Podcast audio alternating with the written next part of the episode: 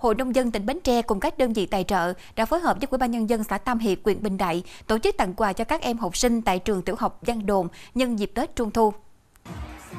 Các đơn vị tài trợ đã trao tặng 450 phần quà cho các em thiếu nhi trường tiểu học Văn Đồn. Mỗi phần quà gồm lồng đèn, bánh trung thu, nước suối và tiền mặt.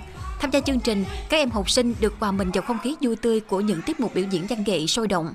Dịp này, lãnh đạo Hội Nông dân tỉnh cũng đã gửi lời chúc đến tất cả các em thiếu nhi đón Tết Trung thu vui tươi, đầm ấm, luôn chăm ngoan học giỏi, phấn đấu trở thành người có ích cho xã hội.